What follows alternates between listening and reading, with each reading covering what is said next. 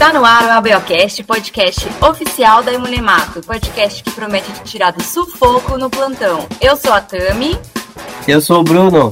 E juntos nós vamos dividir nossa experiência de forma leve, objetiva e divertida, mas com muita seriedade e ciência.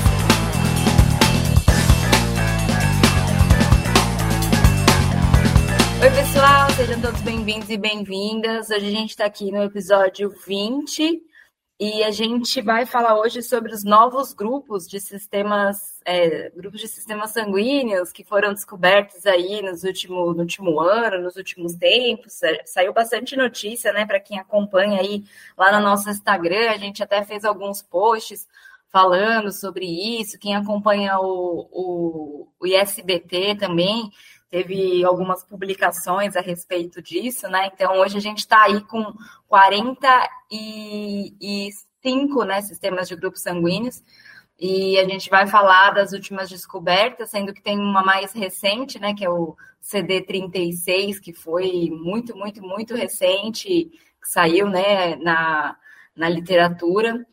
E, bom, provavelmente você já sabe, né, que é, existe né, o ISBT, que é a, a, International Society of Blood Transfusion, né, que é a Sociedade Internacional de Transfusão de Sangue, e eles se reúnem né, de certo em certo tempo em uma, uma reuniãozinha que chama Working Party, né?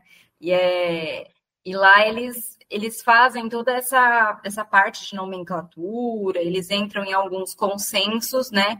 Que a gente usa mundialmente, né? Então, nessa, nessa última Working Party que teve do ISBT, eles atualizaram a tabela de grupos sanguíneos, né? E aí sete novos grupos sanguíneos foram, foram definidos, que antes eles eram, eram antígenos que estavam alocados em séries, né? Que a gente tem aquelas séries de antígenos de alta frequência, séries de, de antígenos de baixa frequência, tem as coleções, né?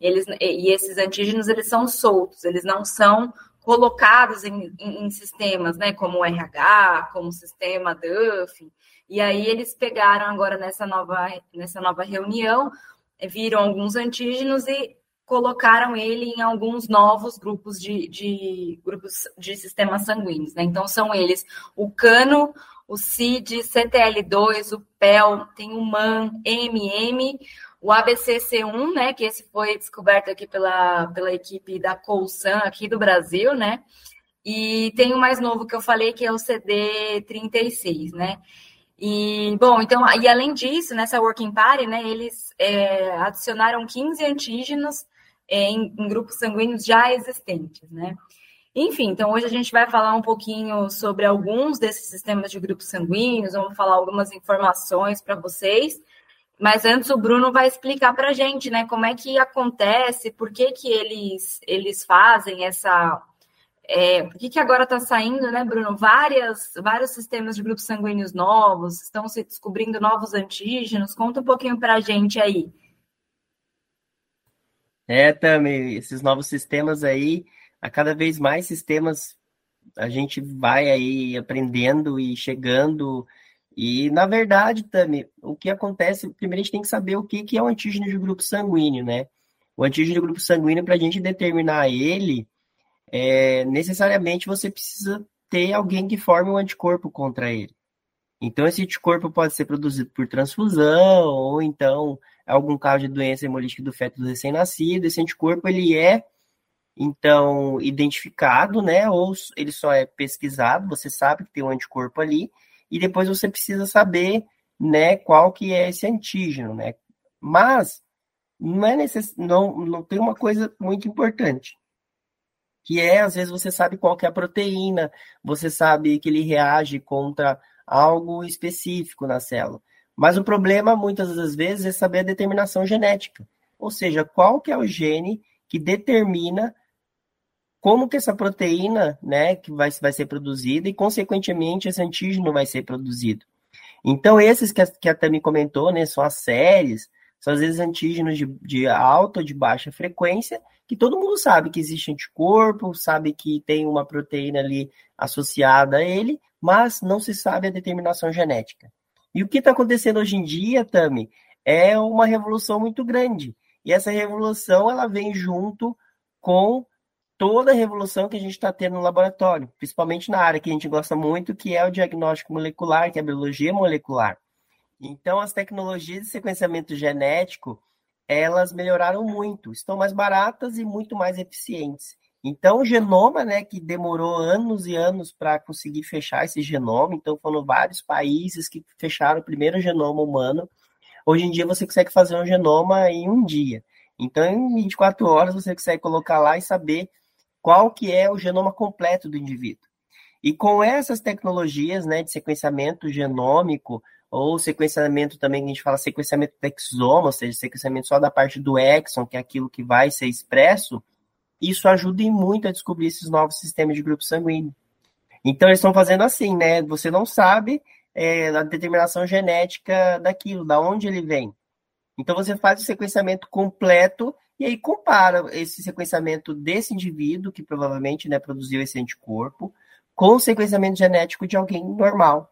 Quando eles encontram essa diferença, né, ou seja, ah, um pedaço aqui foi cortado. Ah, vamos analisar se esse pedaço cortado aqui está associado com aquele antígeno de grupo sanguíneo. Aí eles conseguem encontrar.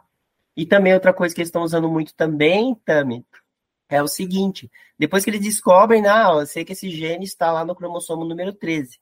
Então vamos pegar a célula de algum indivíduo normal, vamos tirar esse pedaço do cromossomo 13 e vamos ver se essa célula vai parar de produzir esse antígeno. Aí eles fazem, né, a, a, né, pela tecnologia de CRISPR-Cas, né, que é uma tecnologia do CRISPR, em que você faz uma edição genética, você corta aquele pedaço daquele gene, e aí você testa de novo aquele anticorpo contra aquela célula. Aí você vê, ah, realmente quando perde esse gene, perde a proteína e, consequentemente, o anticorpo não liga ali, não tem a reação. E depois eles fazem o contrário também, depois eles fazem o inverso. Depois coloca de novo, então vamos colocar de novo esse gene e ver se tiver esse gene agora, se o anticorpo vai começar a funcionar contra a proteína dessa célula e volta a funcionar. Então você consegue provar, né, de trás para frente, de, de frente para trás, né, se é, se realmente é aquele gene que está caracterizando a presença ou ausência desse antígeno. Então essa revolução, Tami, é o que a gente está vendo aí nesses sistemas que a gente vai ver hoje. É isso aí, Bruno, a tecnologia aí aliada, né, para a gente descobrir esses novos antígenos, esses novos sistemas, né, alocar a, a, os antígenos que estavam em, em séries, coleções nos, nos grupos sanguíneos. Muito bom poder contar, né, com essa com a biologia molecular cada vez mais avançada. E já que você começou a falar, né, de exoma, e, e, o conteúdo aí vai estar fresco na memória do pessoal, eu vou começar a falar sobre os, os sistemas de grupos sanguíneos, né, recém-descobertos. Então, o primeiro que eu vou falar é o, o, o, sistema brasileiro, né, que foi descoberto aqui no Brasil pela equipe é, da, da Colsan, né, pesquisadores da Colsan, é, que fizeram essa, essa descoberta. Então, ele é o ABCC1, né? Então, ele é um antígeno que foi descoberto é, recentemente, né? Ele também é conhecido por outro nome, que é o MRP1, que é uma proteína de resistência a múltiplas drogas, né? Então, ele já é conhecido ali desde 1992, né? E foi descoberto em um paciente naquela época que é que tinha câncer de pulmão e ele era resistente à quimioterapia, né? E aí esse esse antígeno ele é expresso em várias, vários tecidos e várias células, né? É, inclusive nas hemácias e também nas células cancerosas. E eles é, ele é capaz de, de conferir uma resistência a, a, ao tratamento do, do, câncer nessas células, né? Então, é, a compreensão, o estudo de, de, desse antígeno foi muito importante para desenvolver a terapia né, de muitas doenças como o câncer aí, por exemplo, né?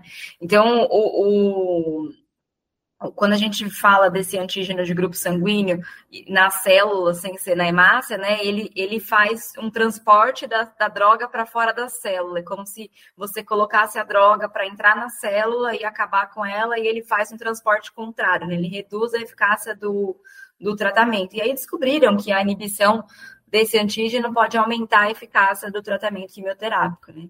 É, e aí, na hemácia, ele também foi descrito como um exportador de, de um antioxidante, né, que é a glutationa S, e de ATP também, né? Então tem também a sua função biológica como todo antígeno de grupo sanguíneo. E aí, então, os pesquisadores da CONSAN, né? Da CONSAN aqui do, do, do Brasil, né? E eles investigaram uma paciente brasileira, mas que tinha uma ancestralidade meio mista, era, ela tinha uma ancestralidade tanto europeia como africana, né? Era uma paciente de 25 anos que foi transfundida quando ela tinha 8 anos, durante um transplante renal, então era uma paciente transplantada, né? É, e aí eles fizeram, entrou lá no serviço para eles né, fazerem a tipagem, pesquisa de anticorpo, e aí eles é, ficaram de frente com um painel que estava mostrando um painel de hemácias, né? O PAI estava positivo, foram abrir o painel, estava uma pan-aglutinação de duas a três cruzes em todas as hemácias, né? Pan-aglutinação, o autocontrole negativo, e aí ela precisava transfundir naquele momento, né? É, como e aí fizeram diversas pesquisas, não conseguiram chegar a uma a uma conclusão de primeira, né? Então, o anticorpo foi chamado como anticorpo de especificidade indeterminada, mas e as provas cruzadas dando negativa, é positiva, né? E aí eles resolveram testar, o que também é uma dica aí para o pessoal que lida com esses problemas, às vezes, né? Anti, anticorpo contra o antígeno de alta frequência, que é esse caso. É, eles fizeram uma prova cruzada com a irmã dessa paciente, né? E essa prova cruzada foi positiva. Só que ela tinha mais dois irmãos. E aí, por sorte, te testaram né, o sangue do, dos dois irmãos e deu negativo. E aí, então, fizeram a transfusão, ocorreu tudo ok, né? E aí eles fizeram exatamente o que o Bruno falou, né? Então, a equipe lá, os pesquisadores fizeram o sequenciamento de todo o exoma, né? É, dessa paciente, dos três irmãos. E aí eles encontraram a deleção desse, do gene ABCC1 e e, e, e, aí eles resolveram detectar também a expressão do antígeno, né? Então, o que, que esse gene ele expressa na, na membrana de das outras células? Eles fizeram isso por Western blotting, que é também uma metodologia de, de biomol, né? E também por citometria de fluxo, que também tá, a gente está usando cada vez mais, é, desenvolvendo técnicas de citometria de fluxo para hemoterapia, né? E aí eles conseguiram lá fazer um, um antissoro anti-ABCC1 monoclonal, né? E é, é, detectaram que a deleção desse gene, né, desse gene ABCC1, causava a ausência total dessa proteína nas hemácias do, da paciente, né, de 25 anos, e dos dois irmãos que eram compatíveis. A irmã que era compatível, ela tinha a deleção, mas em heterozigose, né? Então, ela tinha, ela herdou a deleção só de um dos genitores. Já a, a, a paciente e os dois irmãos herdaram dos dois pais, né? Então, eles tinham a deleção em homozigose, né? E aí, concordando, então, com a prova cruzada. E assim foi descoberto, né? O, o, anti, o anticorpo, o anti-ABCC1, que era o anticorpo que essa paciente tinha. Ela, infelizmente, foi a óbito, né? Devido a uma, uma falência renal.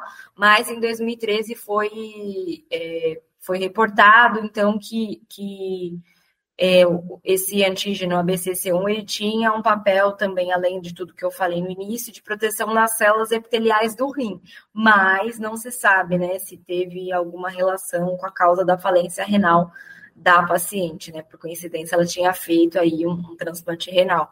É, e aí, depois que a paciente faleceu, eles fizeram alguns testes, né? Os irmãos apresentaram exames normais, eles ah, tinham só é, algum, algumas presenças de cristal, né, de oxalato de cálcio na urina, é, mas enfim, não descobriram nada de demais assim, né? Então, mas a gente sabe que a ciência não para, que as pesquisas sempre continuam e que outros estudos vão ser feitos para complementar, né, os possíveis impactos da ausência desse antígeno nos, nos indivíduos que não têm, né, esse, esse gene e, e, e, mais publicações vão sair.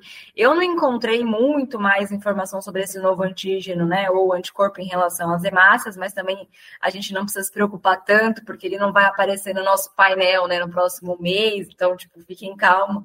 Ele é um antígeno de alta frequência, a gente tem que saber da existência dele, e é, a lição que fica é persistir, né, na hora de definir um, uma especificidade de um anticorpo, é, a gente persistir e procurar ajuda, apoio, né, de laboratórios de biologia molecular para a gente definir o caso, né, como foi esse caso aí do ABCC1, né. E é isso, Bruno. Acho que a gente pode partir para o segundo sistema aí. Muito legal, Tami. Gostei aí do pessoal do Colussam, pessoal, nossos colegas e do Brasil, né? Descobrindo esses novos sistemas de grupo sanguíneo. Também aproveitando a deixa aí, eu vou falar, vou falar para o pessoal aqui de um sistema de grupo sanguíneo que parece um pouco com esse que você falou. O, esse sistema que eu vou falar se chama sistema PEL, tá? P-E-L, é o quadragésimo sistema de grupo sanguíneo catalogado lá pelo SBT. Então, lembrando, tá catalogado no SBT, precisa ter todos esses testes que a Sammy falou. Saber se o anticorpo está reagindo contra aquele antígeno certinho, saber a determinação genética dele para determinar isso como sistema. Esse, anti, esse antígeno, né, o antígeno PEL, é um antígeno de alta frequência descrito pela primeira vez numa tese de PhD do Dr. Geoff Daniels. O Geoff Daniels, né, para quem não, não sei se vocês conhecem, mas vocês devem ver livros, devem ver revisões com o nome dele. Hoje ele está aposentado, mas ele, né, ele é era chefe, né, da, do Laboratório Internacional de Referência de Grupos Sanguíneos. Então, ele sabe demais. Ele, no PhD dele, ele descreveu esse, esse antígeno de alta frequência, deu o nome dele de PEL.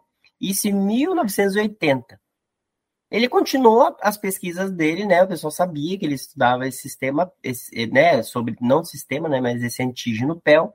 E 16 anos depois, em 1996, ele recebeu mais dois casos de pacientes que eram canadenses, né, mas de origem francesa, que tinham anticorpos, né, muito parecidos com esse anticorpo antipel que ele descobriu em 80, e também mais outros dois franco-canadenses que tinham, tinham uma tipagem PEL fraco.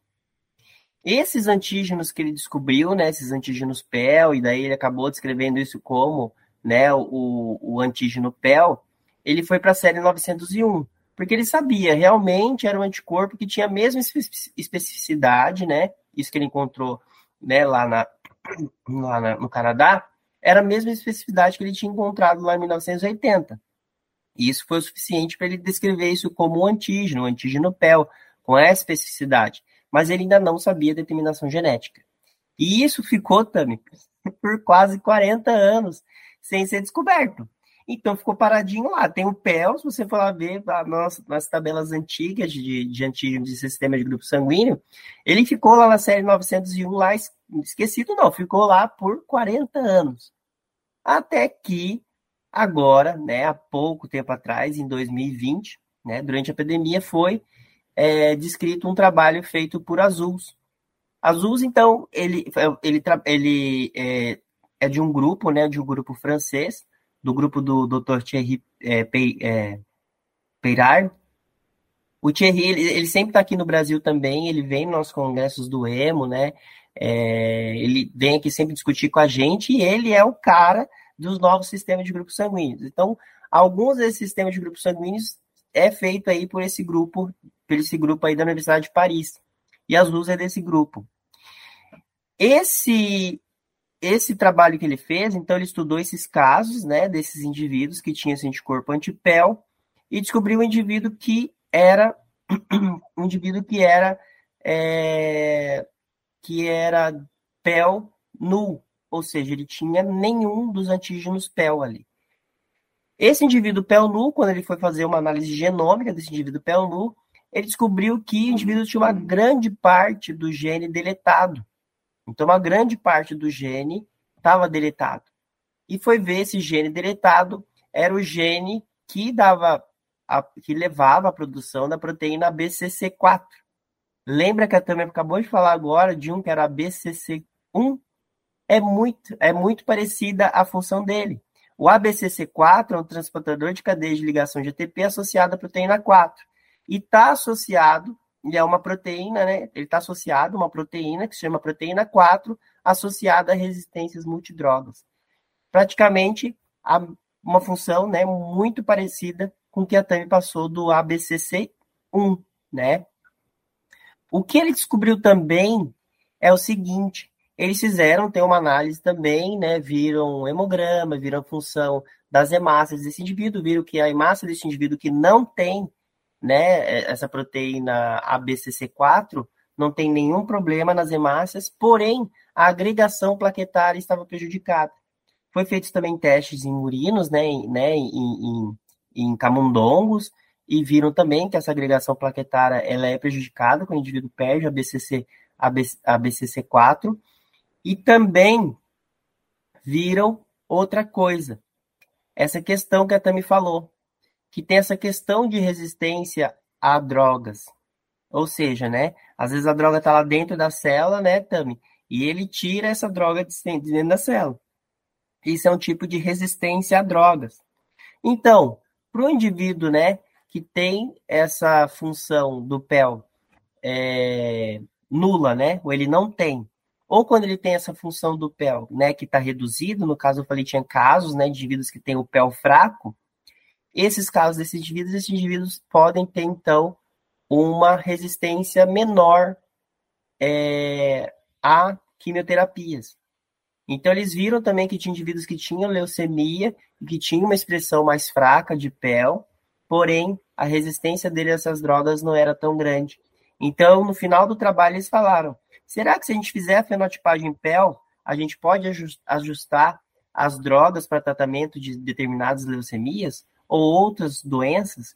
Então, isso é uma coisa muito interessante também, né? Que por enquanto tem essa função, né? A função nas plaquetas e a função aí de resistência a drogas.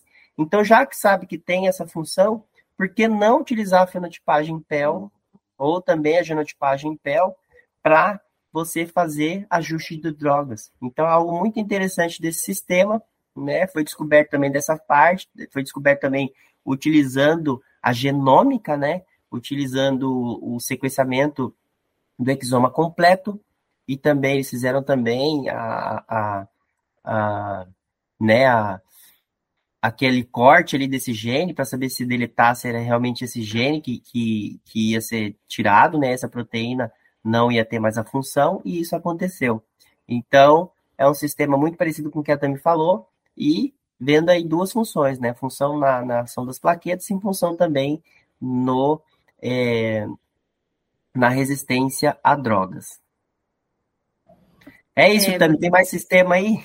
Tem, é, tava, tava ouvindo você falar e tava pensando aqui, caraca, né? Já não basta a gente se preocupar com aqueles, com a BO, RH, que tem uma complexidade imensa, tem DUF, KEL, KID, MNS, que também é outro sistema muito complexo, agora cada vez surgindo mais, né? Então abre o leque de preocupações que a gente tem, principalmente quando a gente fala de, de antígenos de alta frequência, né? A gente até no episódio anterior falou bastante disso, e acho que é até um complemento, né? É, esse episódio daquele, porque a maioria dos antígenos que a gente está falando aqui são de alta frequência. Bom, eu vou falar agora do 42 segundo é, sistema de grupo sanguíneo, que é o em, né? Acho que é EMM, não sei se fala M ou EMM, enfim. Ele também fazia parte da série 901, né? Então ele também era um antígeno de alta frequência e foi encontrado pela primeira vez em 1973, faz tempo. Então, só depois, né, em 2020, após toda aquela pesquisa que a gente já falou, né, molecular, ele recebeu então o status aí de grupo sanguíneo, né? É, até então, tinham sido descobertas 12 pessoas no mundo com esse fenótipo negativo para esse antígeno, né? As nacionalidades eram diversas, as origens étnicas também. É, e aí não tem descrição disso na, na literatura, que esse anticorpo, né, contra esse antígeno cause doença hemolítica do feto do recém-nascido. Tem só um caso, um relato que eu achei de uma reação transfusional hemolítica aguda que aconteceu no Japão, né? É, então tem um caso só. E o anti o anti-EMM foi encontrado em pacientes que não receberam transfusão prévia, o que sugere uma possível causa natural desse anticorpo, né? Então a gente não precisa de um estímulo, não precisa receber transfusão para poder produzir ele, né? Às vezes algum estímulo externo, né? Eu quero dizer, mas às vezes algum ele aparece secundária a doenças, enfim, né, alguma coisa relacionada à autoimunidade, né? É, e aí, nos casos que foram relatados até hoje, né, esses casos que eu falei, os anticorpos eles tinham classes tanto IgM quanto IgG, né? É, testaram também é, esses antígenos com tratamento enzimático, então papaina, ficina ou tripsina, eles aumentam a reatividade desse antígeno, né? E ele também é resistente ao tratamento com DTT, tá? É, então, também lendo alguns artigos desses casos, o anticorpo ele vai também apresentar uma reatividade igual contra todas as hemácias em teste, né? Incluindo as provas para você fazer é, o teste né, da prova cruzada, as hemácias que você usa para fazer a prova cruzada.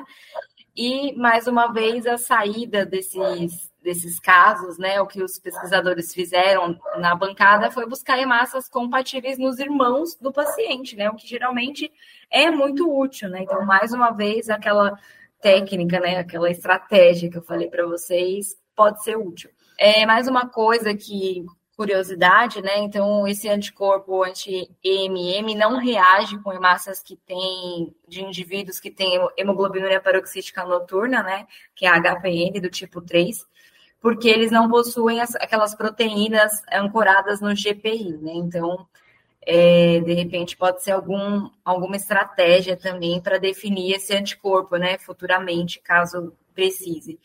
É, e aí também tem algumas relações que já foram feitas em relação a, ao fenótipo M, M né, negativo. É, então, tem algumas pessoas que tiveram, pessoas que têm esse fenótipo null, elas perdem a função de um, de um gene que chama PIG, P-I-G-G, né? E esse gene ele está relacionado com o desenvolvimento neurológico. Então, alguns indivíduos com esse fenótipo nu apresentaram é, convulsões, atraso no desenvolvimento né, da, é, é, intelectual, é, hipotonia, né, que é a fraqueza aí, enfim, e então esse, esse antígeno também está relacionado a, a outras, é, outras coisas fisiológicas, né? Não só as hemácias. É, enfim, então foi esse é o 42 segundo, né, sistema de grupo sanguíneo aí, o sistema EMM, a gente também ficar esperto aí quando a gente vê um painel PAN reativo.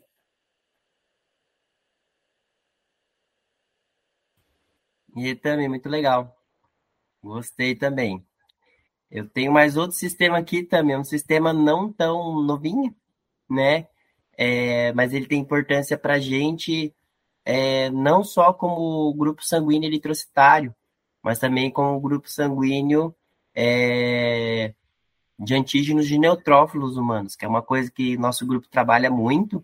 Até tem a nossa amiga, né, a Elise, a gente tem que chamar ela aqui para falar mais para a gente, né, sobre anticorpos HNA. É, tem mesmo. Né, também vamos chamar. Então, o sistema, o, o CTL2, o que, que é o, o, o CTL2? O CTL2 ele é uma proteína transportadora de colina. Ah, esse é o nome dela, né? Proteína transportadora de colina, tipo 2, e ela tem um gene associado a, a ela, né? Que é o gene SLC44A2. Já foi descoberto já o CTL2 em diversos outros, outros tecidos, né? Então a gente sabe que existe é, no ouvido interno, que existe a presença do CTL2 também nos neutrófilos, é, que é o antígeno HNA, HNA3, né? Que está lá no. que está que tá ali. Aonde mais? O, o CTL2 também está nas, nas células renais também. Então, tem diversas situações que já foi descoberto o CTL2. Porém, em 2019, Brignal, é, que também é um estudioso também, que eu tinha falado lá da Universidade de Paris, ele publicou um resumo, onde ele, ele descrevia né, a descoberta de um novo sistema através de um estudo de dois anticorpos que tinham uma especificidade desconhecida. Então, isso, pessoal, que vocês encontram aí no dia a dia de vocês, né? Anticorpo de especificidade é, desconhecida, né? O anticorpo ele funciona lá basicamente com quase todas as células do, do seu painel, às vezes até varia um pouco a reatividade dele, Porém, quando você faz o teste do alto do, do alto, dá negativo, dizendo isso não é um alto anticorpo, realmente é um halo anticorpo. Só que muitas vezes o pessoal não conseguia determinar isso. Fazia painéis, diferentes painéis, aumentava o tamanho, o tamanho do painel, né, aumentando o número de, de células, porém não conseguia desvendar qual que era esse anticorpo. Esses dois anticorpos são anticorpos bem, é, bem antigos, né? Eles chamavam de anticorpo de anti-RIF, porque RIF era uma região lá do Marrocos, e o outro é anticorpo, um anticorpo anti-ver, o anticorpo de Verona. Então tem algo ali, né? entre a. Tô brincando, né? Entre a, a Romeu e a Julieta, né, que são de Verona. Mas não tem nada a ver, é só para lembrar aqui de Verona. Então, um na Itália e outro em Marrocos. Esses anticorpos foram descobertos, porém, anos e anos se passaram e ninguém sabia qual era a especificidade disso, né? Ou se estavam associados ao mesmo sistema de grupo sanguíneo.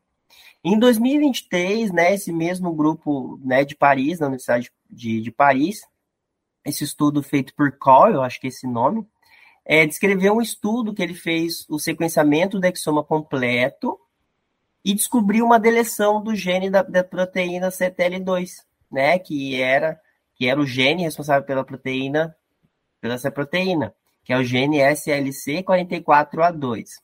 Ele viu que tinha essa deleção grande ali dentro desse gene e que isso tem associação com o quê?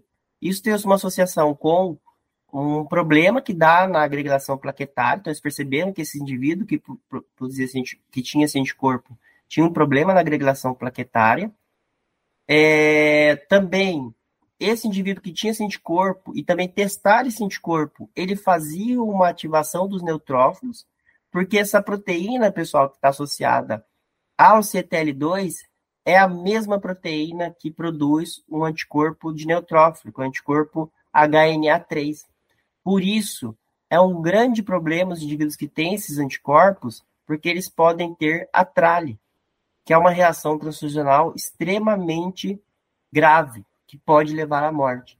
Então, né, é um sistema né, de um anticorpo né, que ninguém sabe a especificidade, mas ele pode ser extremamente perigoso. E outra coisa também interessante, Tami, eles descobriram foi que nesse grupo de pacientes, né, eram, eram três irmãos, né, é, um desses irmãos, ele teve uma perda auditiva, né, ao longo dos anos muito acentuada. Os outros irmãos também. Então eles viram que quem tem a deleção desse gene do SLC44A2 e consequentemente são é, são CTL2 null, esses indivíduos eles têm perda auditiva. Além da perda auditiva, né, que foi algo muito acentuado, que foi descoberto nesses indivíduos, eles também viram que pode estar associado também com aneurisma arterial e também um desses pacientes também tinha episódios muito frequentes de epilepsia. Então, mostrando, né, pessoal, que tem importância, né, em, na medicina transfusional, né, também, porque o trale é, um, é algo também, uma reação transfusional extremamente grave, e também tem clinicamente também uma importância fisiológica, né, uma, importância fisiológica, e clínica também muito importante, né? Principalmente demonstrando, né, é, que a perda dessa proteína é, faz com que o indivíduo tenha uma perda auditiva. Eu achei muito interessante também essa questão da descoberta do CTL2 e dos sintomas, né, que o indivíduo que tinha CTL2, a falta do CTL2, esses problemas que eles tinham. Então, pessoal, uma coisa muito importante é que, às vezes, como a Tami mostrou ali também, né, o primeiro caso da BCC, como que é, Tami? A BCC1, né? É, às vezes o indivíduo não vai demonstrar um problema clínico, ou mostra, eles não conseguiram comprovar isso muito forte. Mas às vezes tem algum, a perda de, algum, de algumas proteínas é algo que é extremamente importante. E às vezes essa perda né, é algo comum, né? Algo comum, digo assim, acontece do indivíduo às vezes ter a perda, a deleção total de um gene, é, e isso não acontece em nada. Mas nesse caso aqui a gente percebe que, é, que fisiologicamente a perda da proteína CTL2 é algo que pode ser bem grave. É, Bruno, é a importância dos antígenos para além das hemácias, né? É, bom, eu vou falar agora do sistema MAN, MAM, que é o 41º sistema. Ele também foi detectado lá em 1992 em uma mulher de 31 anos durante sua terceira gestação, né? Então, a maioria dos sistemas de grupos sanguíneos antígenos são descobertos dessa forma, né? Então, ou por doença hemolítica do feto recém-nascido, né? É, que causa realmente a eritroblastose, ou por, por mulheres é, pós-gestação. Né? Então, essa, essa moça era uma, ela tinha uma descendência irlandesa e Cherokee, que Cherokee é um povo nativo da América do Norte, então ela tinha essas duas, é, essas duas descendências, né? É, mas apesar disso, esse, esse antígeno também já, já, já foi, esse anticorpo, né, também já foi encontrado em outras mulheres de diferentes etnias e diferentes países, né? Como Arábia Saudita, Nova Zelândia, Iêmen, mostrando que não tem tanta relação com a ancestralidade é, né, é, Cherokee ou irlandesa aí. É, esse grupo do sistema sanguíneo ele só tem um antígeno que é também de alta prevalência, né? Que todo mundo, a maioria das pessoas tem, inclusive você provavelmente tem também, você que está ouvindo aí. É, ele é produzido, essa, esse antígeno é produzido por um gene que chama EMP3, né? Então ele vai traduzir o gene numa proteína que é o antígeno MAM, ou MAN, né? Esse anticorpo, então, quando ele foi encontrado pela primeira vez, né? De acordo com a, a literatura, ele foi reativo para variar com todas as células em teste, né? Então, uma pan-aglutinação. A equipe fez até o MMA, né? Que é o um teste de monocamada é, de, de monócitos, né, para gente avaliar a, a, gravidade ou a capacidade do anticorpo de fazer hemólise. E o resultado desse teste, quando eles fizeram com o antimã, foi que o, que o anticorpo era sim significante, né? Então, o anticorpo tinha uma significância clínica. O bebê dessa, dessa mulher nasceu com 31 semanas, né? Então, antes aí, é, é, prematuro. Ele tinha um TAD bem positivo, tipo, quatro, três, quatro cruzes, mas ele não tinha sinais de hemólise, né? Então, é, eu até falei essa semana lá no, no, no, no stories do, do, Instagram que nem todo TAD positivo é hemólise e nem toda hemólise tem TAD positivo, né? Então, tá aí mais um, uma prova. E aí, desde esse, dessa descoberta aí desse bebezinho, né, dessa, dessa mãe, que foi feito MMA, mais de 10 casos de antimã foram identificados, né, mais 10 casos. Então, todos em mulheres, né, é, em seis, então, ao total foram 11 casos de antimã detectados no mundo, né, e descritos na literatura. E, e seis desses casos é, que já foram estudados, o anticorpo foi detectado durante a gestação e tiveram sintomas de doença hemolítica do feto recém-nascido de moderada a grave. Né? Em alguns desses casos, foi necessário fazer até aquela transfusão intrauterina, né? E teve um caso de um NAT morto, né? Que foi documentado por conta de uma hemorragia pós-parto que não encontraram bolsa compatível, né? É, esse antígeno de alta frequência humano, ele é resistente a tratamentos com ficina, papaina, tripsina, né, e também o DTT, então ele é indestrutível, né. As hemácias que são humano negativo, é, não tem a expressão desse antígeno, tem uma baixa expressão também de outro, de outro antígeno, que é o CD44, né, que ele está relacionado com o sistema Índia, então os antígenos desse sistema Índia, né, que já é conhecido ele também são expressos de forma fraca, né? Então, quem é MAN negativo expressa um Indian fraco, e é, o antimã, então, ele foi descrito como perigoso em alguns casos, né? Que desses 11, em outros ele não ocasionou nada, né? E não se sabe ainda um, um, motivo. Além daquele caso que eu falei que fizeram MMA, né? Ele foi realizado em algumas outras situações também, né? Então, mostrando que ele tinha uma, uma significância clínica, mas não em todos os casos. Na verdade, eles falam que não dá para você é, falar que ah, ele, esse anticorpo tem uma significância clínica, mas estudos precisam ser feitos para a gente poder fazer essa, essa, essa análise, né? Para bater realmente o, o, o martelo. E aí, uma curiosidade é que em alguns pacientes é, recém-nascidos, né, em alguns bebezinhos, quando a mãe tinha o antimã, esse bebê tinha trombocitopenia autoimune neonatal, né? Então, é sugerido em literatura que se o antimã for detectado na mãe, o médico, né, responsável ali, tem que ficar atento nos sinais de anemia e de trombocitopenia nessa criança, tá? E, e aí, o MAN, tipo, quando a gente fala de função biológica, né, nas células, igual a gente estava falando até agora, não tem totalmente, né, esclarecida a sua função mas eles, os pesquisadores encontraram um aumento de reticulócitos nos indivíduos que eram MAN negativo, né? Então, isso, isso sugere né, para a gente que esse antígeno tem algum trabalho ali na, regula na regulação do processo de eritropoese. E também foi associado a alguns tumores, como supressor, né? E, e um mau prognóstico, então, em alguns tumores. Então, a gente tem esperança aí, né, Bruno, que mais estudos sejam feitos para a gente ver se a gente consegue algum, algum antissoro anti-MAN, né, é, para facilitar para a gente, é, caso a gente se depare com algum anticorpo desse tipo, né. Isso, é verdade, Tami. É um, é um, não é um sonho, né, na verdade, é algo importante, né, isso que a gente também falou, ah, tem um anticorpo ali para testar, né, Tami? E, e esse caso aqui, que eu, esse próximo sistema que eu vou falar agora, é sobre isso mesmo também. É sobre você guardar um, um soro, você guardar essas coisinhas, fica lá na geladeira. Se você puder, guarde, porque um dia isso pode ser importante. E, e esse sistema aqui vai demonstrar isso. E, o sistema que eu vou falar agora é, é, o, é o último sistema né, que está catalogado lá na SBT, assim, pelo Working Party, que é o sistema 44. O sistema 44 é o sistema ER.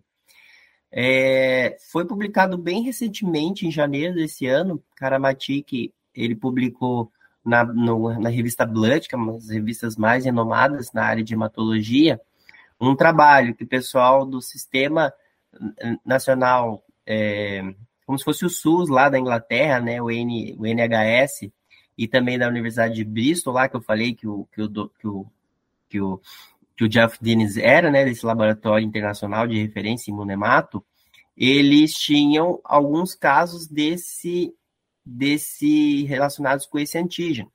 Então, esses casos de anticorpo anti-ER. E esses casos desse anticorpo anti-ER, eles sabiam o que, que era, conseguiam ver que tinha alguns até com especificidades diferentes, tanto que hoje sabe-se que existem cinco antígenos dentro do ER, mas esses anticorpos já estavam congelados há mais de 30 anos. Eles guardaram isso, mas não sabiam o que, que era, né? Porém, dois desses casos, dois desses anticorpos, assim, são bem antigos, acabaram causando a doença hemolítica do feto do recém-nascido com morte, em dois casos. Então, realmente é um anticorpo que tinha uma relevância clínica é, contra o antígeno, né, que já era o antígeno ER conhecido, mas, porém, ele não tinha nem pai nem mãe, né, também não tinha não tinha, não estava alocado dentro de um sistema. É, foi então feito então um estudo, né, nesses casos, né? Então, imagina, pessoal, 30 anos o negócio está lá guardado.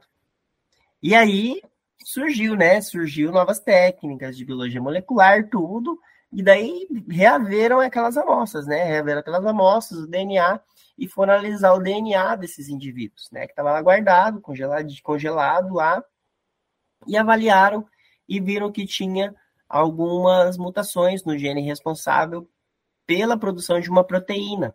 Essa proteína se chama proteína piezo 1, tá? Essa proteína piezo 1, tá? É piezo 1, é, e também tem uma outra que é associada a ela também, que é piezo 2, ela tem uma função, que é um canal de íons ativados mecanicamente. E foi tão interessante também que ele estava escrevendo né, os resultados para publicar esse artigo né, em 2021.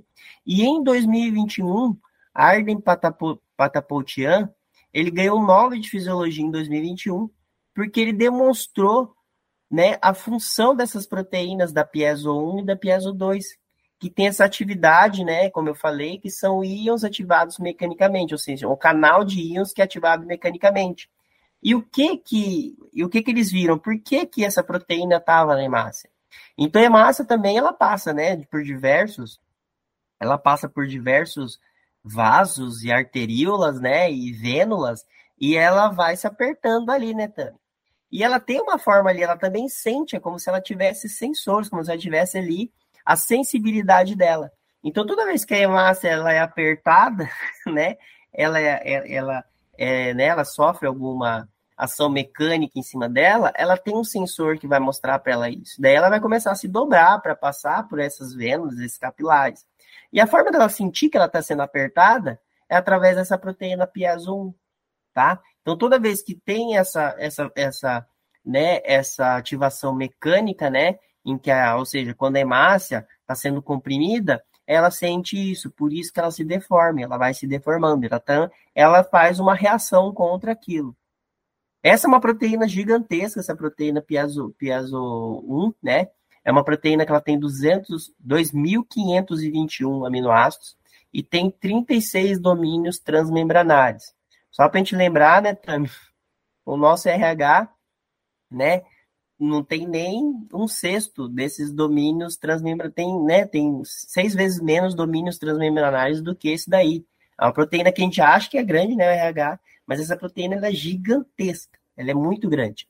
Apesar de ser uma, né, como ela é uma proteína muito grande, existem poucas cópias dela por célula. Ela está em vários outros tecidos, pessoal, não está só na hemácia, tá? É... Ela não está só na hemácia.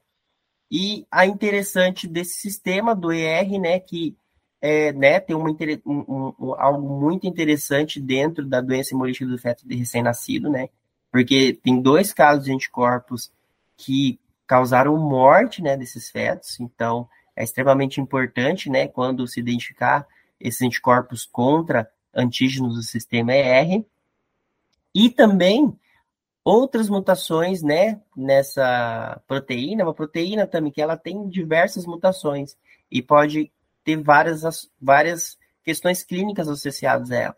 Entre elas está a estomatocitose hereditária, displasia linfática generalizada e também anemia hemolítica. Então tem várias coisas que podem estar associadas com a falta de, a falta ou imutações nessa proteína piezo 1. Então eu achei muito interessante esse novo sistema de grupo sanguíneo. Ele é extremamente recente, né? É extremamente recente, foi, foi descoberto, a, não descoberto, né? A base genética dele foi descoberta há pouco tempo, apesar de há mais de 30 anos saber que anticorpo anti-ER tem uma importância é, transfusional também e também obstetrícia muito, muito grande. Então, achei interessante isso, né? Em que né, o pessoal é, né, isso aí estava guardado, até surgiu uma nova técnica agora que aí desvendou, realmente é esse sistema. E também essa questão temporal, né? Enquanto eles estavam ali escrevendo o artigo, né, publicando os dados, aí saiu que essa proteína é extremamente importante, né? Ela pode ser ativada de várias formas, né? Seja mecanicamente, também tem um, um, uma parecida que é ativada por choque, sabe assim? Uma coisa muito interessante. Eu acho que isso pode ser utilizado. Estou falando assim também, não. É, a gente sabe que, que o organismo funciona assim. Mas você imagina outras células produzidas, sei lá, de uma certa forma, em que tenha sensores nessa célula. Então, isso pode ser utilizado como um sensor, né? Um sensor biológico que está presente em várias células. E esse sistema está associado com isso. Esse é o sistema ES. Se vocês verem lá no site do SBT, é o último, né? Catalogado mesmo, né, Tami? É, em papel está sendo esse. E os novos, né, Tami? Esperando aí os working parties, né? As, as reuniões dos chefões da imunematologia, para que eles coloquem aí, para que a gente tenha eles também catalogados como sistemas. É isso aí, Bruno. Eu acho muito interessante a gente saber a importância dos antígenos na membrana, né? Porque você estava falando desse, desse antígeno do ER, né? Que pode, a ausência dele ali pode causar uma esferocitose, e aí a gente tem, é, a gente pode ter casos de hemólise, né? É, e, e, aí a imunematologia vai ajudar a desvendar isso, né? Então, um indivíduo que é ER nu, ou até outros RH nu, né? Até outros sistemas que são bem importantes na membrana da hemácia, quando, ele, quando a gente não tem a presença deles, podem ocasionar é, hemólise, né? E aí a, a, descoberta também vem de um jeito diferente, mas também vem para imunemato. E eu vou falar de um último sistema, Bruno, de grupo sanguíneo, que é o CANO, K-A-N-N-O. É, e aí a gente finaliza né, com, com esses recém-descobertos. Então, ele já foi descrito há mais de 30 anos, também é bem antigo, e tá aí também o Bruno falou né, do, do antissoro que foi guardado há 30 anos. É muito importante quando a gente encontra algum anticorpo mais raro assim, congela, né? É, tenta guardar ele, porque pode ser muito útil e, na posterioridade, né? Então, esse antígeno cano, ele foi descrito há mais de 30 anos no Japão, e é, o antígeno ele chama cano 1, e aí o sistema de grupo sanguíneo é o cano, né? Ele também é um antígeno de alta prevalência e ele surgiu a partir de uma mutação é, de ponto, né? Trocando uma base por outra, em um gene que chama PRP, que é um gene da proteína prion, ou prion, né? Não sei. Então, é, é uma proteína que eu vou falar um pouquinho mais para frente, mas também é bem, é bem importante para a gente. Então, os indivíduos que são cano 1 negativos, eles estão pre, é, né, mais prevalente na população do leste e sul asiático.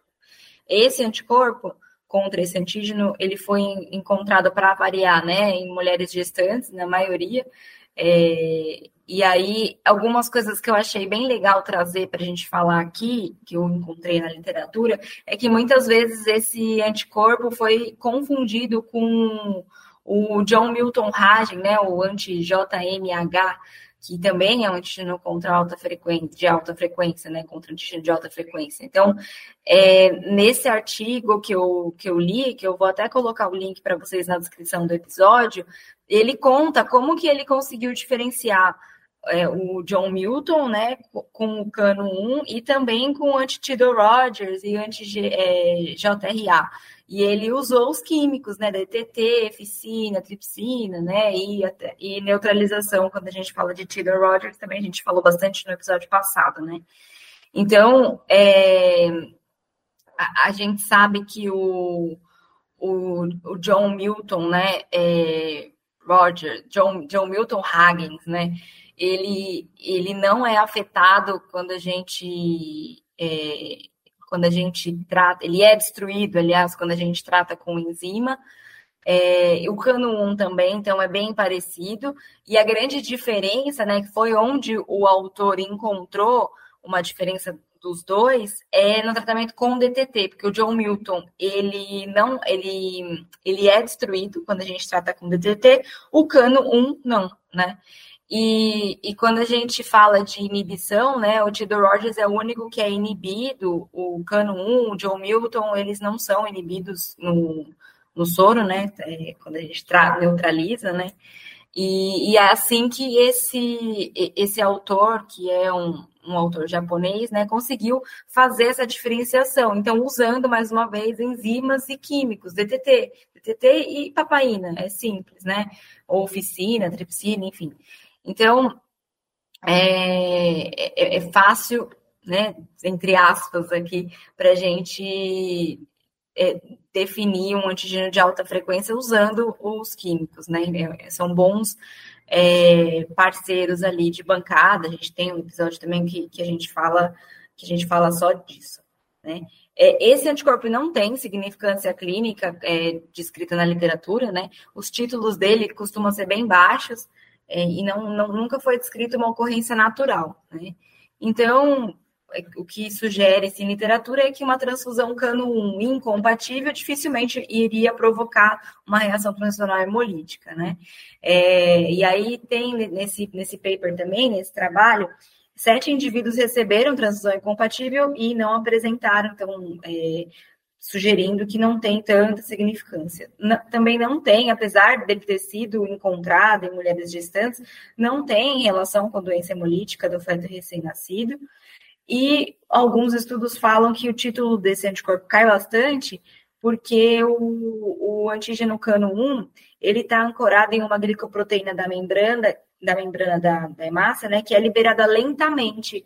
Então, quando as hemácias envelhecem, ele neutraliza um anticano 1, né? Então, é por isso que, ele, ele vai caindo o título, né? Pode até entrar, talvez, naquele naquela expressão mais fraquinha, né? Quando a gente vê no painel uma panglutinação mais, mais fraca, né?